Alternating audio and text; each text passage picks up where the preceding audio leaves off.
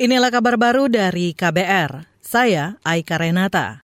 Presiden Joko Widodo akan segera menetapkan harga pokok pemerintah HPP Gabah Kering Panen GKP.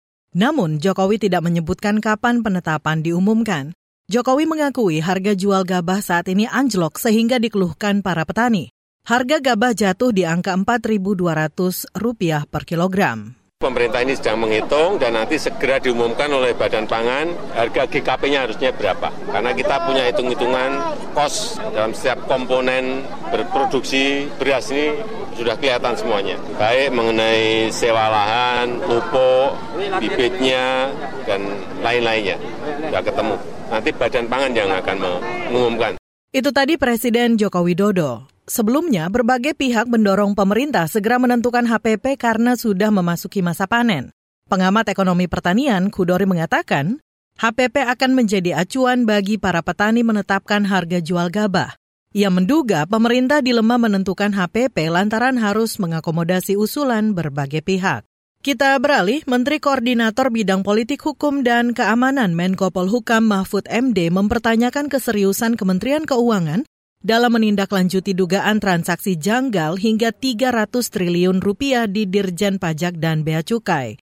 Mahfud heran Kementerian Keuangan baru bergerak ketika kasus mendapat respon luas dari publik yang akumulasi terhadap transaksi yang mencurigakan itu bergerak di sekitar 300 triliun. Tapi sejak tahun 2009 karena laporan tidak diupdate, tidak diberi resp informasi respon. Kadangkala respon itu muncul sesudah menjadi kasus kayak yang Rafael. Sebelumnya, Menko Polhukam Mahfud MD mengungkap ada transaksi mencurigakan hingga ratusan triliun di Kementerian Keuangan. Transaksi itu tercatat sejak tahun 2009 hingga 2023 dan terangkum dalam 160 laporan.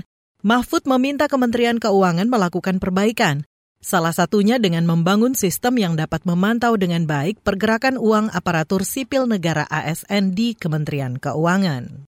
Satu informasi lain, saudara, kuasa hukum keluarga korban gagal ginjal mengkritik pernyataan sikap para penggugat dalam perkara tersebut. Sebab baik tergugat dari pihak pemerintah maupun swasta sepakat mendesak majelis hakim tidak mengabulkan gugatan itu sebagai class action. Kuasa hukum keluarga korban Tegar Putuhena menyebut hal tersebut mengindikasikan dugaan keterlibatan mafia obat.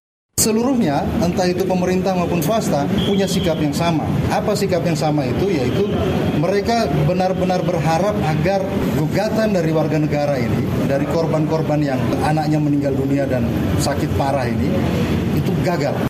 Sementara perwakilan keluarga korban gagal ginjal akut H mengaku kecewa terhadap bantahan para tergugat. Saudara, pada siang tadi, para tergugat menolak gugatan class action yang diajukan keluarga korban kasus gagal ginjal akut.